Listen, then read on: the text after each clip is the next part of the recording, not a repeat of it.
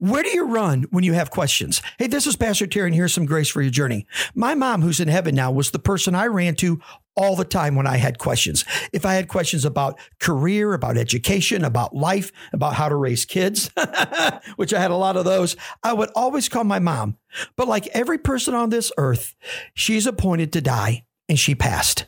So where do you run now when the person you've leaned on the most has gone? Let me tell you what the apostle Paul says in Romans 16. He says, to the only wise God be glory forevermore through Jesus Christ. Amen. He describes God as the only wise God. Where can you run? Run to the wise God who loves you, who cares about you, who sent his son to die for you. You'll get answers to your questions and unbelievable grace for your journey.